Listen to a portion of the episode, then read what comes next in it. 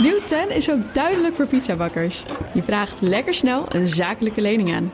Net zo snel als dat ik mijn pizza's bezorg. Duidelijk voor ondernemers. Nieuw 10. Je doelen dichterbij. Een initiatief van ABN AMRO.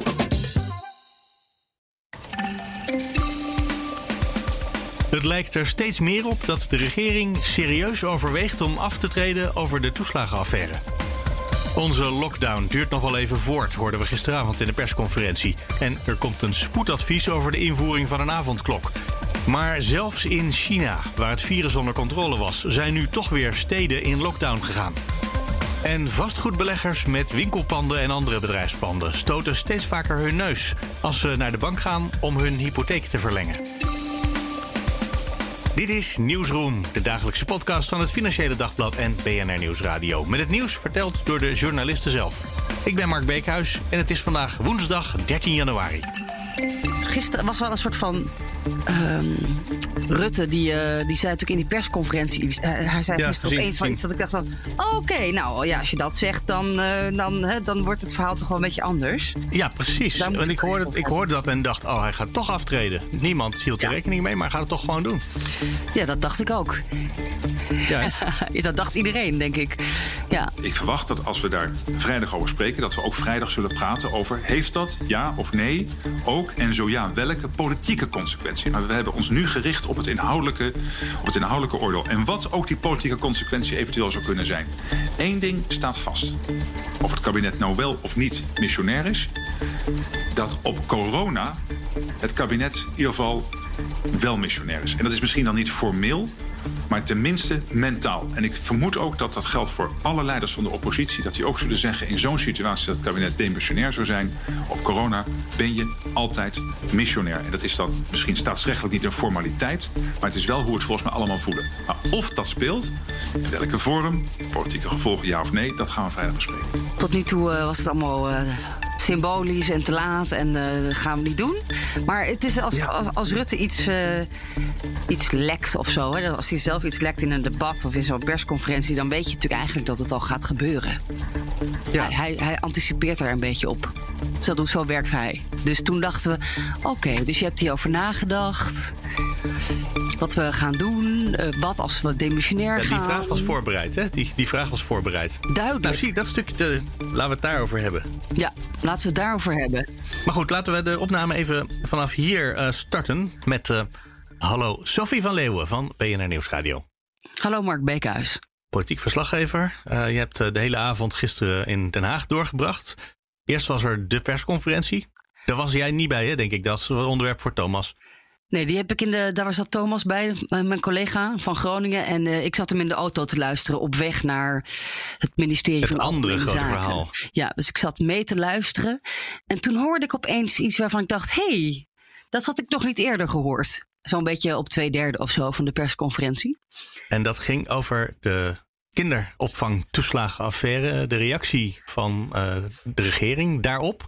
Het kabinet was gisteren in crisisberaad bijeen om... Nou ja, nee, niet crisisberaad officieel. Maar het was wel een extra ministerraad om daarover te praten. Want wat moeten we daarmee? Ja. En na afloop hebben we daar niks van gehoord. Maar dus van tevoren... want na afloop heeft Rutte niks gezegd, toch? Nee, eigenlijk zei hij precies hetzelfde als wat hij in de persconferentie zei. En dat is eigenlijk dat dus de vraag van... gaat hij aftreden of is dit het einde van zijn derde kabinet...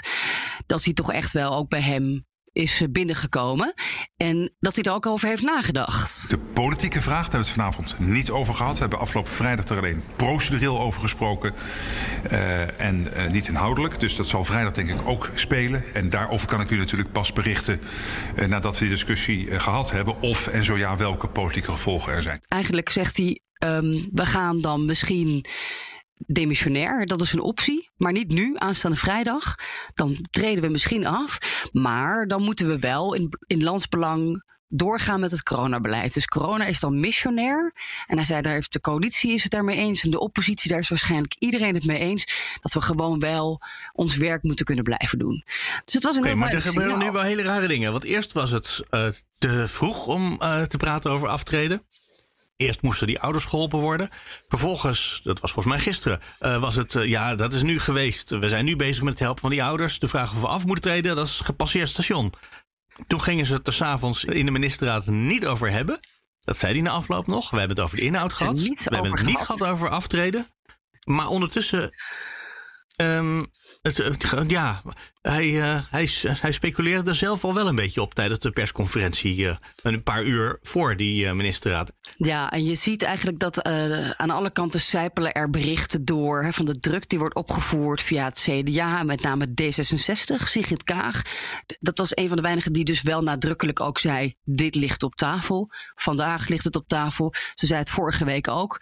En de druk is er natuurlijk en hij weet dat hij hier toch niet zomaar mee wegkomt. En dat Rutte niet zomaar zijn coalitie meekrijgt. En er wordt ook met Wopke Hoekstra natuurlijk over gesproken achter de schermen van wat doet het CDA, wat doet Pieter Omtzigt en gaan we überhaupt wel een meerderheid halen om door te gaan in het debat over de toeslagenaffaire volgende week. Want dat wil je natuurlijk niet, hè? Dat je struikelt over een motie van wantrouwen. Dat wil Rutte ook niet. Dat zou wel een beetje. Nee, die kan je beter zijn. Voor zijn, hè? Je kan beter de eer in jezelf houden vlak voordat die motie van wantrouwen, die trouwens al aangekondigd is, van Geert Wilders kan je hem voorspellen. Van Jesse Klaver van GroenLinks heb ik hem aangekondigd horen worden inmiddels. Er zullen vast meer partijen uit de oppositie zijn die dat gaan steunen. Maar waar wordt nu over gesproken? Wordt er gesproken over het aftreden van de hele regering? Want Rutte heeft ook misschien wel een belangrijke rol gespeeld hierin. Of gaat het toch over individuele ministers? Staatssecretarissen misschien zelfs? Nou, ik denk dat het toch wel over de hele regering zal gaan. Dat denk ik wel. Want er zijn te veel mensen bij betrokken. Dus de CDA-bewindslieden, de lijsttrekker van het CDA Hoekstra, Rutte zelf, die al 10 jaar premier is en ook de man van de Rutte-doctrine, van de informatievoorziening en het beschermen van zijn ambtenaren. Van Ark, staatssecretaris Van Ark destijds is erbij betrokken. Minister Wiebes. Dus dat zijn ook 2 VVD'ers die daar natuurlijk allemaal in hebben gezeten. Nog los van Lodewijk Asscher die in de oppositie zit. Dus, ja, Lodewijk Asscher kan niet aftreden als minister natuurlijk op het ogenblik. Dat is lastig. Nee, maar ook bij hem zal misschien wel de machtsvraag, de leidersvraag wel worden neergelegd. Tijdens het PvdA-congres dat dit weekend gaat plaatsvinden. Dus dat wordt ook ontzettend spannend. Stel voor dat ze met z'n allen de stekker eruit trekken. Vrijdag. Dan wat doet dan de PvdA? Direct daarna inderdaad wordt er een motie van wantrouwen tegen Asscher op zijn eigen verkiezingscongres ingediend. En dan is de vraag, hoe schadelijk is het voor hen, voor hun campagne? He, want ze zijn uiteindelijk allemaal in een campagne naar de verkiezingen toe. En overleeft hij dat dan? Dus dat worden echt spannende dagen, denk ik. Met name omdat er zoveel lijsttrekkers bij betrokken zijn. Bij dit verhaal. Ja, en die andere 2 lijsttrekkers die in de regering zitten, Rutte en Hoekstra, als die nou af moeten treden, kunnen die dan wel aanblijven als lijsttrekker? Dat is ook het grappige van dit verhaal, dat iedereen door wil als lijsttrekker. Ja, dan snap ik ook wel dat die mensen dat willen en ik gun ze dat persoonlijk ook van harte. Maar het is natuurlijk het symbool als je zegt, nee, maar ik trek me terug. Nou, over 3 weken ben ik er weer hoor. Dat is natuurlijk niet zo'n sterk symbool. Ja, nou, misschien kunnen we nog 9 maanden gaan formeren. En wie weet hoe ingewikkeld het wordt. Ik denk dat er wel een argument is, ook voor Rutte, om te zeggen, jongens, we moeten door deze crisis heen. Hij heeft het eigenlijk ook gezegd in de persconferentie. We moeten corona bestrijden. Dus jullie hebben toch wel een soort van missionair kabinetje nodig. Op het gebied van coronabestrijding, zeker. Maar natuurlijk al het andere. Ja, niet. Ik hoor ook dat er een oproep is van ouders om af te treden. Van die toeslagenouders die echt zeggen, jullie moeten weg. En we willen jullie nooit meer terugzien. Gisteren zijn die naar buiten gekomen. Ja, precies. Die willen ze nooit meer terugzien. Maar dat is iets waar in Den Haag kennelijk nog niet zo over gesproken wordt. Ik heb me daar ook wel een beetje over verbaasd de afgelopen dagen, dat het al zo vanzelfsprekend wordt beschouwd. Voor al die mensen. Dus Asscher, Hoekstra, Rutte, Kaag is natuurlijk ook lijsttrekker, maar zelf niet direct betrokken. Zo vanzelfsprekend dat ze door willen als leider.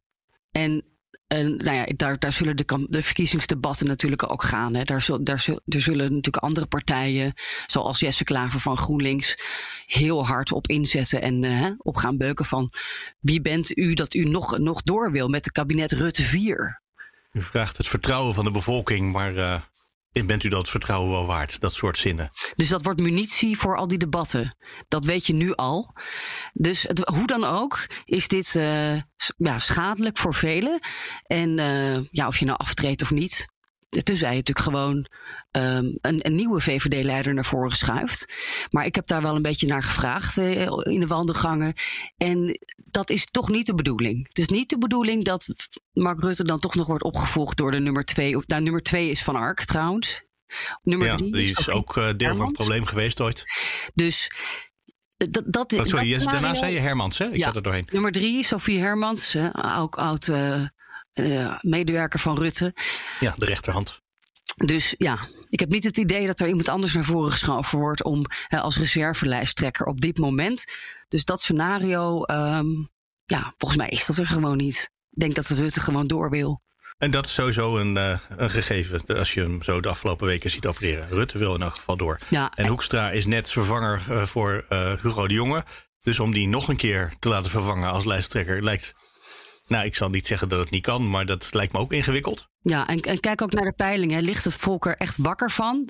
Op dit moment zijn die twee eigenlijk de meest populaire bewindspersonen van het land. Dus ja, op dit moment lijken ze er ook niet op worden afgerekend. Als je kijkt naar de huidige peilingen... Dat is wel een hele cynische manier. Hè? Dan zeg je, we merken een groots gebaar. Maar de kiezer heeft ons lang vergeven, dus we kunnen toch blijven. Ja. Een groots gebaar. Aanstaande vrijdag. En ik hoop dat het dan wel gebeurt. Ja, waarschijnlijk dan na de ministerraad. Eind van de dag. Dat we dat nog gaan meemaken. Dat het niet op vrijdagnacht. Als iedereen al in bed ligt.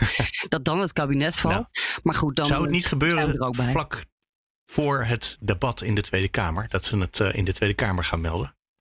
Is dat niet de plek waar je meestal aftreedt? Ook dat is een optie. Dat hebben we gezien bij Menno Snel. Die ook wel is afgetreden vanwege de toeslagenaffaire. D66 staatssecretaris. Die deed dat netjes aan het begin van het debat. En waarbij die een statement aflegde. En vervolgens was het klaar. Toen... Ja, trad hij af en dat deed hij zelf. Ook dat is een optie bij het debat volgende week. En dan zou Rutte misschien een verklaring afleggen. Er zijn ook ministers aan het begin van de tweede termijn afgetreden. Hè? Dan heb je de eerste termijn nog debat met de Kamer, zodat er in ieder geval over gesproken is.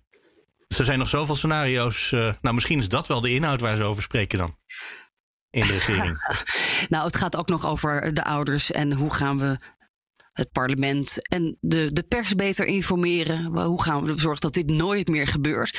Maar ik moet eigenlijk het handboekje... alle manieren om af te treden, daar even bij pakken. Sophie, dankjewel. Succes en tot snel. Hallo, Anouk Eigenraam. Hey, dag Mark. In China, in Peking. Mm-hmm. En het virus was weg. We hebben beelden gezien van grote massafeesten in de afgelopen maanden... alles was weer helemaal geweest. De lockdowns waren weer weg. Het gewone leven was weer terug. Maar er zijn weer een paar steden in lockdown inmiddels. Ja, dat klopt. Ja, dat was, het was in China. Afgelopen zomer was er nog een kleine uitbraak in Peking. En daarna waren er wat incidentele gevallen hier en daar. Dat waren meestal ook geïmporteerde gevallen. Dus mensen die even uit het buitenland kwamen. En nu voor de feestdagen eigenlijk, vorig jaar... waren een aantal gevallen in een havenstad, in Dalian. Dat zit bij de grens met Noord-Korea. Dus daar was al een beetje onrust over. En toen vervolgens kwamen er meer gevallen in een aantal verschillende steden in Hebei. En Hebei is een provincie die ligt eigenlijk geografisch om Peking heen. Dus die ligt ten noorden, ten westen en ten zuiden van Peking. En in een aantal steden zijn daar in korte tijd toch een tiental zeg maar, gevallen opgedoken. Dus inmiddels nu in 10 dagen, de afgelopen 10 dagen, ligt dat... In ieder geval gisteren lag dat in totaal op 326 nieuwe lokale gevallen. Op een bevolking van hoeveel mensen? Want als je 300, dat klinkt als een heel klein aantal naar Nederlandse termen. Precies, er waren ook nog daarnaast ruim 240 asymptomatische besmettingen. Nou, de meeste daarvan zaten in de stad, dat is de hoofdstad... dan moet ik even goed uitspreken, Shijiazhuang. Of Shijiazhuang. Ja, het is niet een heel makkelijk uitspreken stad. Het is de provinciale hoofdstad. Daar waren de meeste gevallen eigenlijk. Ja, daar wonen 11 miljoen mensen. Dus als je dit vertaalt naar Nederlandse begrippen... dan zouden we in Nederland bij deze aantallen zeggen... het virus is onder controle. In China denken ze daar dus iets anders over. In China denken ze, nee, er zijn een paar honderd gevallen. Weliswaar verdeeld over een aantal steden. We zetten alles in lockdown. Dus de provinciale hoofdstad is dus vorige week al in lockdown gegaan. De andere stad Xingtai, die ligt een beetje in het zuiden van die provincie, die is vrijdag in lockdown gegaan. En gisteren ging toen Langfang, nog een stad waar meer gevallen op doken, ook in lockdown. Dus ja. Ja, dus China. Even kijken bij het RIVM nu. Kijk je naar de actuele nieuwe meldingen afgelopen week. En dat zijn de cijfers van 12 januari. 50.000, rond ik het even af, 49.398. Ja, het is, dat is een heel groot contrast, hè? Dat is van een andere orde. Wat zeg ik? Je hebt het over ongeveer 500 als je die 11 miljoen naar 7 miljoen omrekent.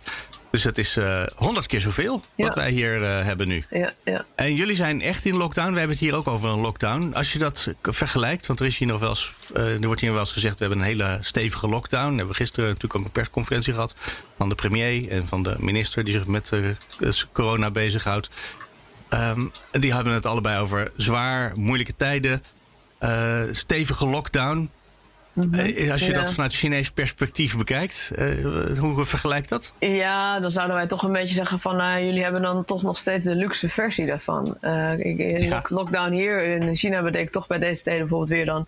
Dus dat al het niet noodzakelijke verkeer gewoon wordt tegengehouden. Dus dat kan dus niet in of uit de stad. Behalve als het dan gaat om voedsel en vuilnisafvoer en dat soort dingen. Het openbaar vervoer is tijdelijk stilgelegd. Mensen worden gevraagd om binnen te blijven. En bijvoorbeeld die gemeenschappen waar dan, of de wijken moet ik zeggen, waar bijvoorbeeld die gevallen zijn, ja, die zijn echt weer in een quarantaine geplaatst. Dus dat betekent dat die mensen allemaal weer binnen moeten blijven in hun appartementencomplex of in hun straatje.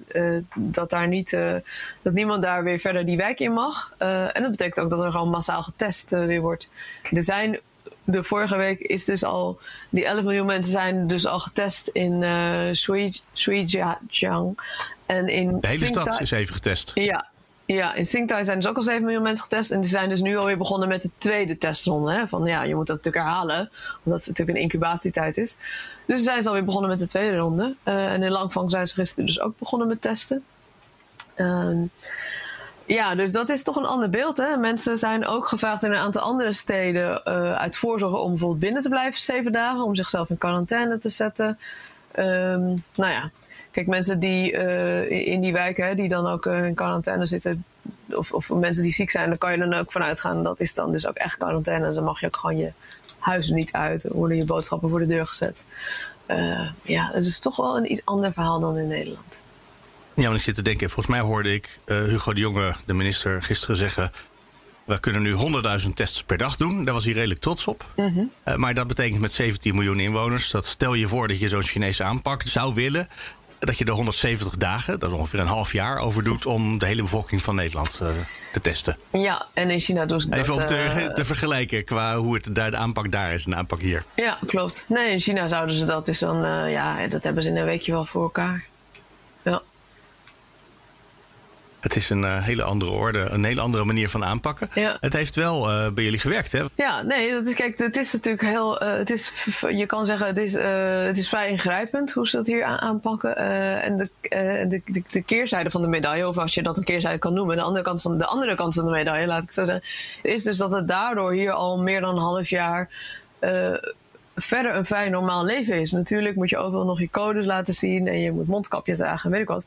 Maar ja, ik kan wel al een half jaar gewoon nog steeds uit eten gaan, de kroeg in. Wij kunnen bij elkaar komen. We hebben Sinterklaas gevierd, we hebben kerst gevierd met allemaal mensen, kerstdiner gehad. En daarna kon ik een beetje naar het zuiden van het land op een eiland even in de zon gaan zitten. Ja, dat is dus prima.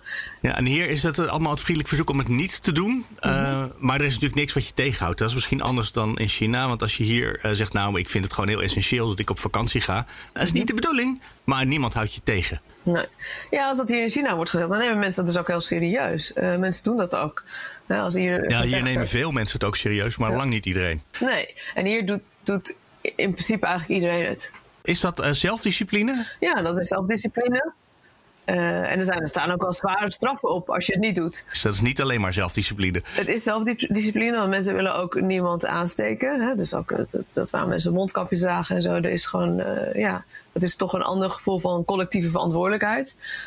Dat is hier natuurlijk in China heel erg aanwezig, dat gevoel.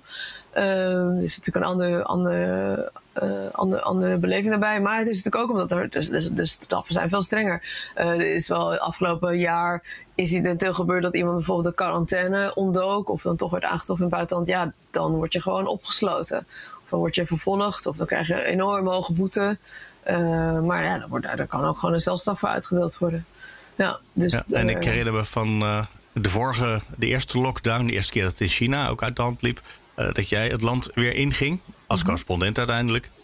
En dat je wel een week lang of 2 weken lang, ik weet niet meer hoe lang het duurde toen, in je flatgebouw moest blijven en inderdaad aan het hek buiten je eten afgeleverd kreeg. Hè? Dat je elke dag gecontroleerd werd. Ja. Is ze wel thuis? Ja, ik kreeg een camera op mijn deur en andere mensen kregen... Een camera, een camera op mijn deur, ja. Zo'n deurbel met een camera.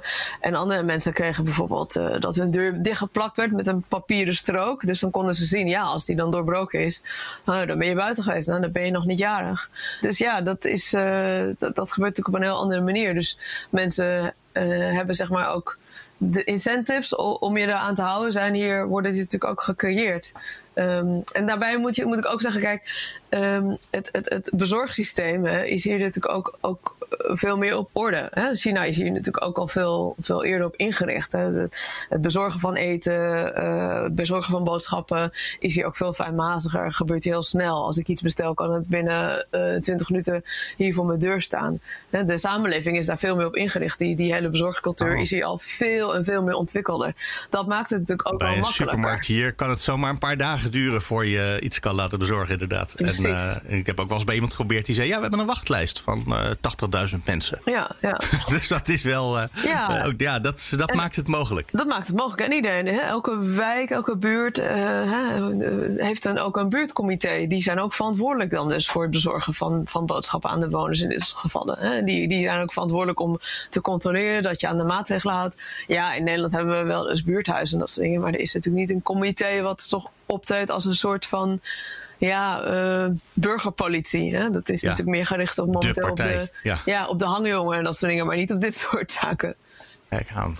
Hele grote verschillen. En toch even goed, op het ogenblik loopt het in een paar steden bij jou in de buurt, niet bij jouzelf, maar om de hoofdstad heen wel uit de hand. Ja, maken mensen zich in Peking dan zich zorgen daarover? Ja, daar is natuurlijk men bezorgd over. Kijk, iedere keer als het naar de hoofdstad dreigt over te slaan of zou kunnen overslaan, dat is natuurlijk het laatste wat ze willen.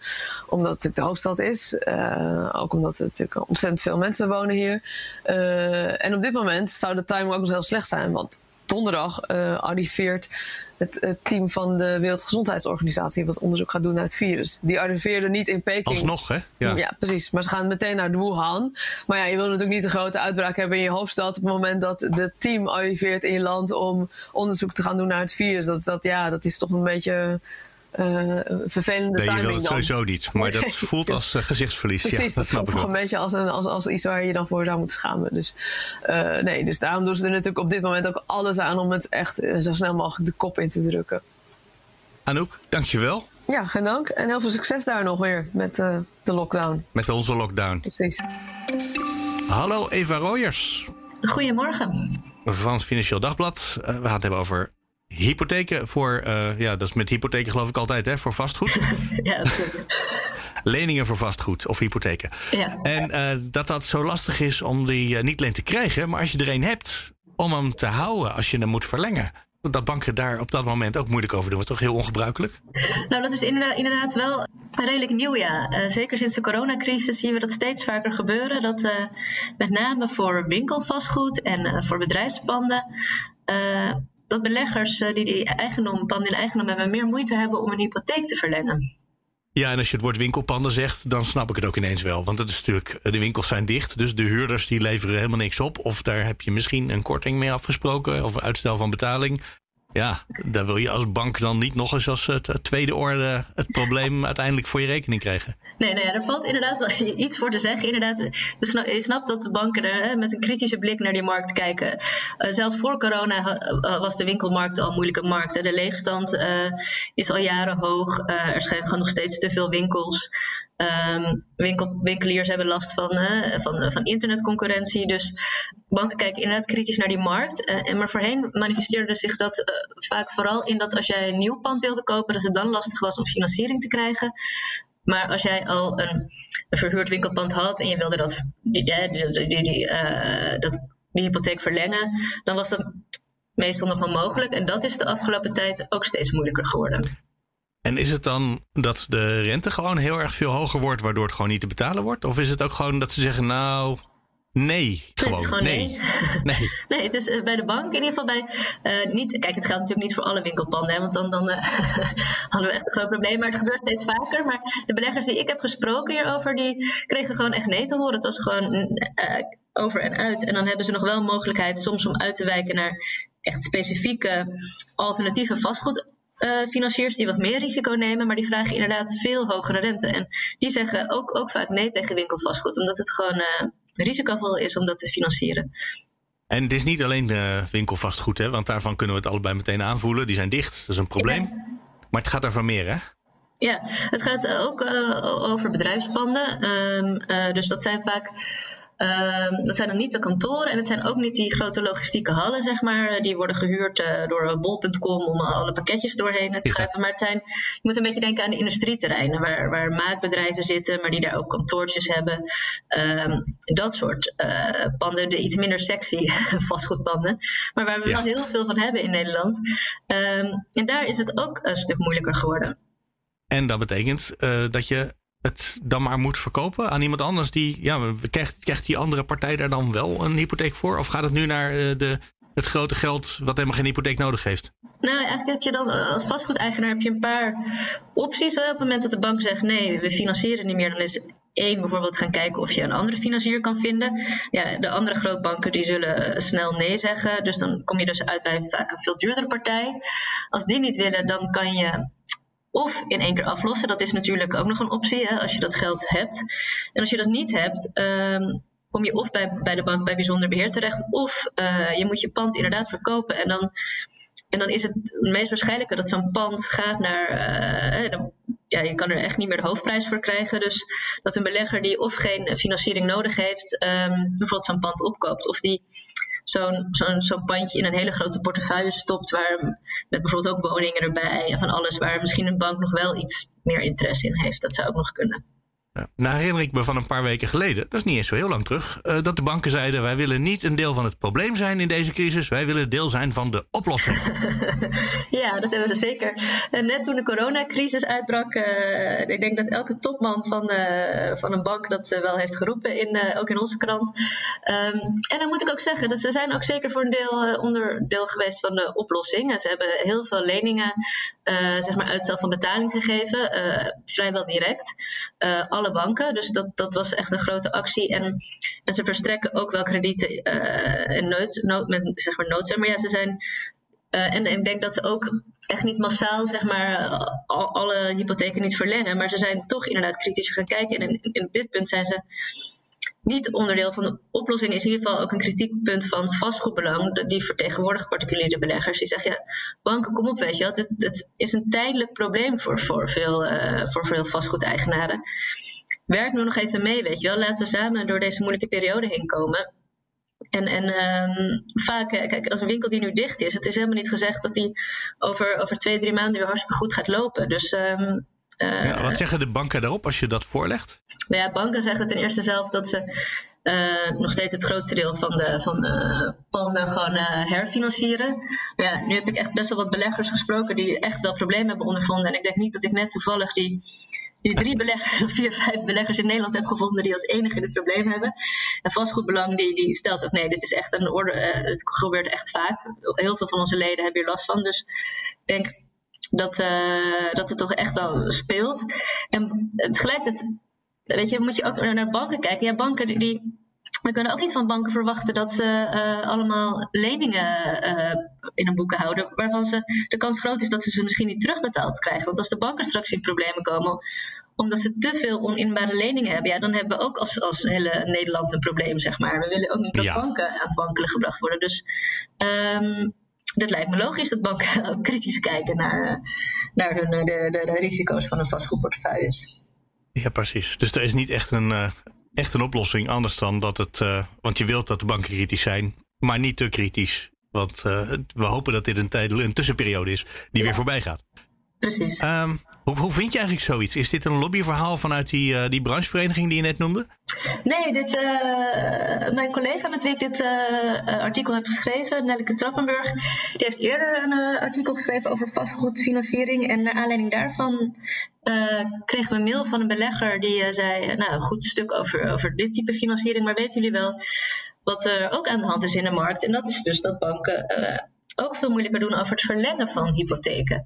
Gewoon een tip van een lezer. Ja, gewoon van een lezer die de krant leest. En dat was een ondernemer die niet per se een vastgoedbelegger was, maar die gewoon voor zijn pensioen een paar panden heeft, bedrijfspanden, wat winkelpanden, en die dus dit probleem ondervond. Ik heb met hem gesproken uitgebreid en naar aanleiding van dat gesprek zijn we echt gaan rondbellen. Speelt dit breder? Want ja, één voorbeeld is natuurlijk, dan heb je geen verhaal. Maar het bleek dus inderdaad, we horen van brancheverenigingen, van meerdere andere beleggers dat dit speelt. We horen van alternatieve financiers dan de banken dat bij hun veel drukker is sinds corona, omdat allemaal mensen die afgewezen worden bij hun aankloppen. Dus zodoende komt een verhaal tot stand. Mooi is dat jij, ik roep in deze podcast elke dag minstens 1 keer dat mensen ook mogen reageren. Nieuwsroom@fd.nl of nieuwsroom@bnr.nl. En dan, als het relevant is, dan stuur ik het ook altijd door naar collega's bij BNR of bij het FD. En ik weet eigenlijk niet of daar al heel veel verhalen van gekomen zijn. Maar het is altijd sowieso interessant om te lezen wat luisteraars van de podcast er dan weer van denken. Heel geïnteresseerd in wat onze lezers te vertellen hebben. En vaak komen daar de beste verhaalideeën vandaan. Dus, doe er je voordeel mee als luisteraar. Ja. Mail naar nieuwsroom@bnr.nl of nieuwsroom@sd.nl. Eva, dankjewel. Ja, ook bedankt. En dat was hem voor vandaag. Kijk misschien nog even bij de show notes. Die vind je op bnr.nl/nieuwsroom. Tot morgen.